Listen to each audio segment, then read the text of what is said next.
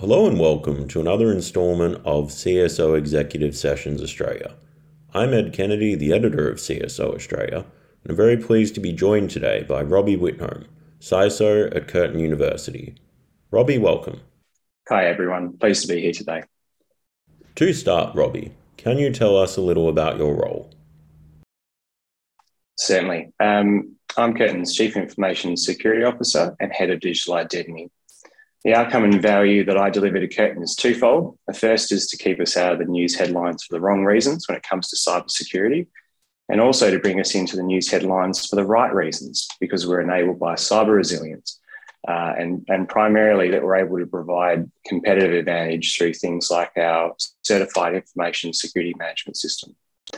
I probably have the most interesting and complex CISO role of any sector. Now, you might be thinking on that as someone in the industry and thinking, well, why is that the case?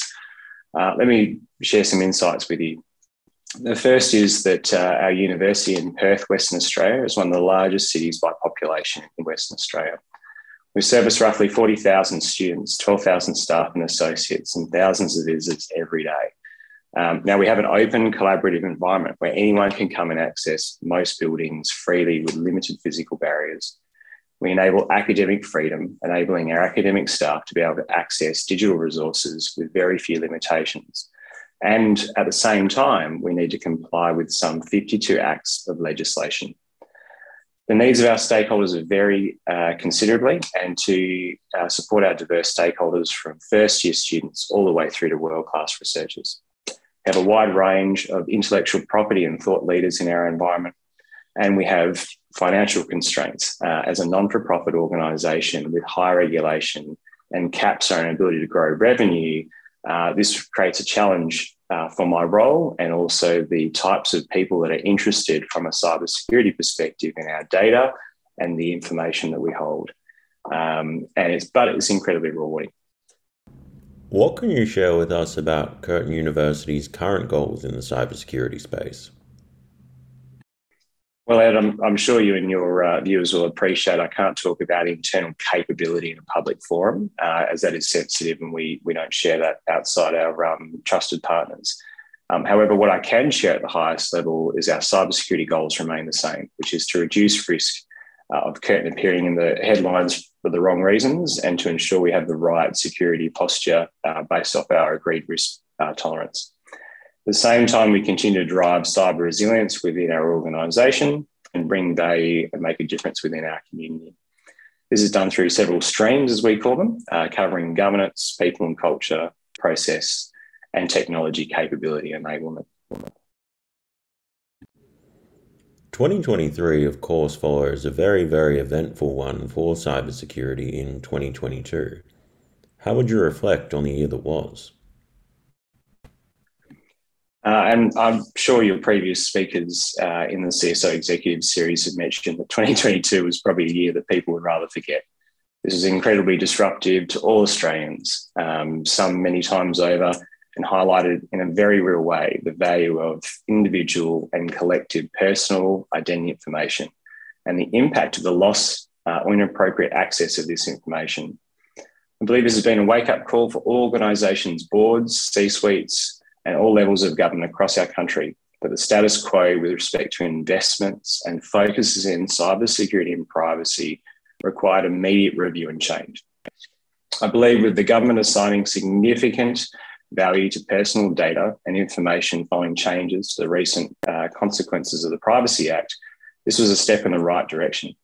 However, personally, I don't feel there was enough consideration given to the impact these financial consequences can have to small, medium, and non for profit organisations, which in many cases, if those fines and liabilities came to the maximum penalty, could absolutely shut businesses down. I think we've also missed the opportunity where government organisations have again avoided explicit responsibility or accountability for cybersecurity breaches within their own organisations, and they do hold significant personal and sensitive information. Uh, for Curtin, we're no different to any other organisation. There has been and continues to be a strong focus on cybersecurity and privacy. How do you see 2023 shaping up in the months ahead for cybersecurity? Yeah, great question. I think it's rather difficult to predict what happens in cybersecurity. Uh, anyone in our field or industry will know the pace of cybersecurity is incredibly fast, with potentially any in industry in the world, uh, maybe with the exception of artificial intelligence for those watching today. Um, but two key themes I think uh, I would see for applicable for us uh, in the rest of the year is going to be continued cybersecurity breaches and the opportunity to provide cyber resilience with respect to artificial intelligence. So let me share a bit more about both of those themes. The first is that unfortunately, um, we're going to see more and more privacy and cybersecurity breaches. Um, internally, I use the analogy that cybersecurity is like a game of snakes and ladders. We have adversaries or cybersecurity threat actors who are coming after us and our data. Uh, we continue to roll the dice to make progress uh, within our networks. Uh, they will continue to access our systems, if they're lucky, they'll find a ladder and they'll continue to get towards the end of the game as fast as possible. Now, those ladders are weaknesses or vulnerabilities they're looking to exploit to get to that finish line as fast as possible so they can collect that valuable data. Um, now, this uh, what we do as an organisation internally is provide as many snakes as possible to try and bring those organisational threat actors down as far back to the beginning as possible, or even try and push them out of the games uh, if we can. Um, our, game, our opportunity is to try and make that as uh, costly and prohibitive game as possible that cyber th- uh, threat actors will simply go somewhere else. Um, this organisation, uh, I suppose this analogy uh, will, will, showcase that um, unfortunately a number of these organisations across Australia and the world will continue to lose this game of snakes and ladders in time, purely because they can't create enough snakes to bring those threat actors down uh, or there's just more and more ladders being created, and unfortunately, it's just a matter of time. The second theme is that with increased opportunities for cybersecurity to play a role in shaping artificial intelligence in organisations, uh, there's a role for myself and other CISOs and cybersecurity leaders to shape that narrative. Um, and I'm sure uh, viewers would appreciate the buzz and excitement uh, and conversations that are happening right now around artificial intelligence I'm sure if you've invested in companies like NVIDIA, you're doing pretty well for yourself right now.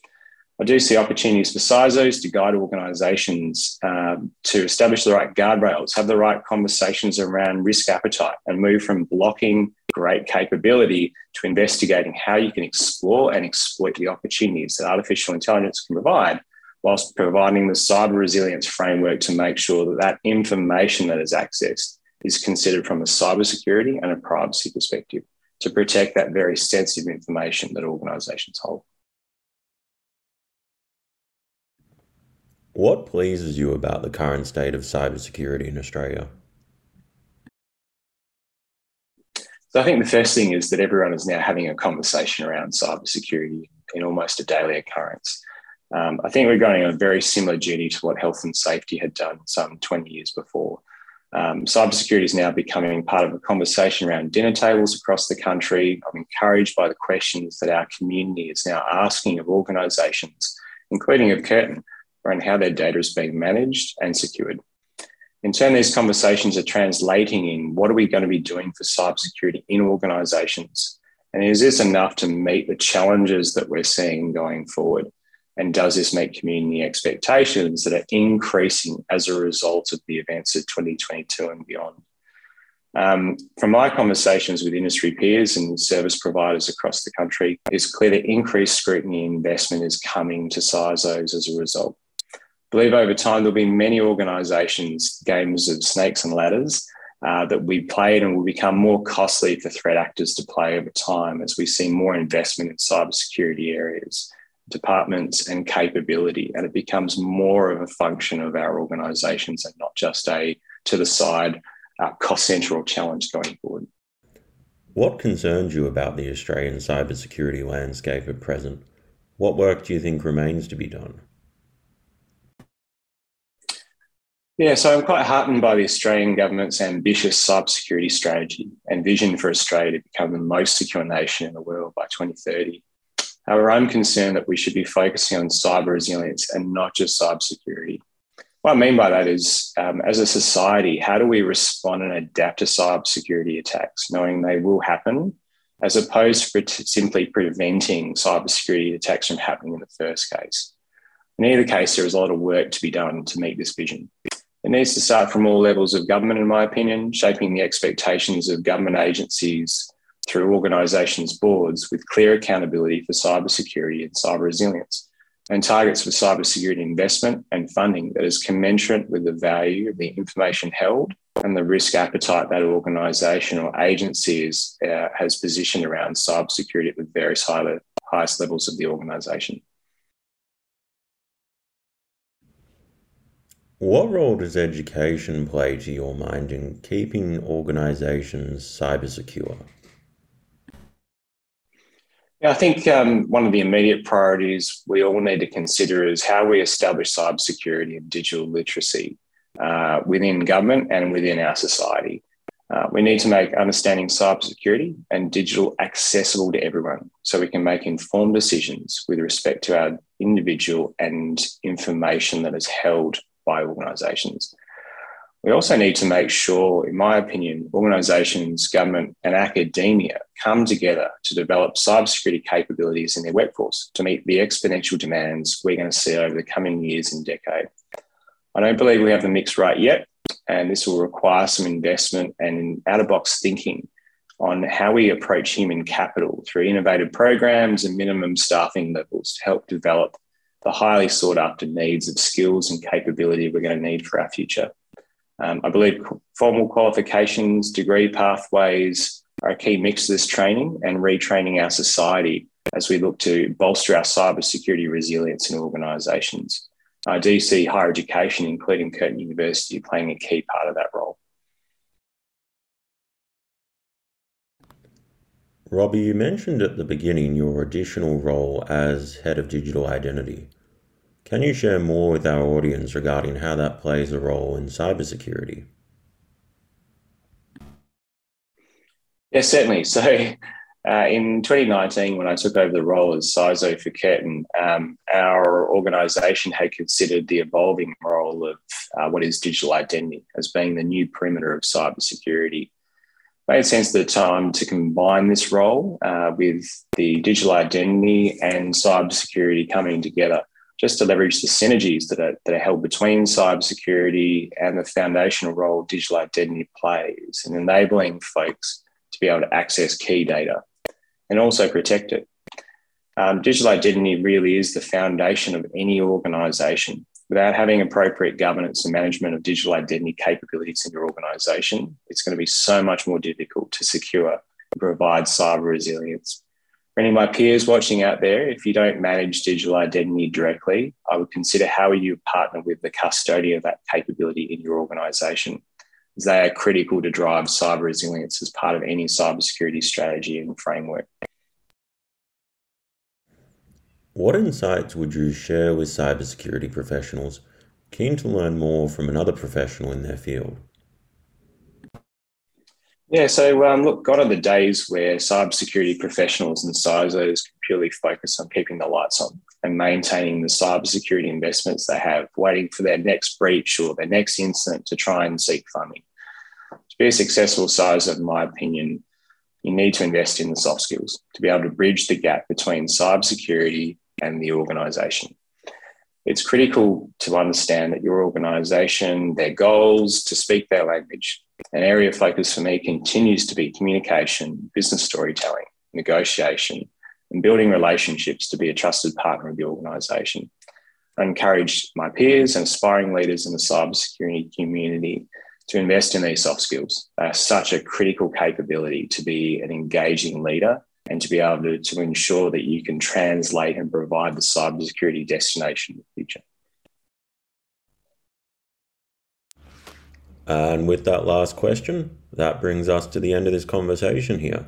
Thank you to those in our audience, and Robbie, a special thanks to you for taking part in this chat.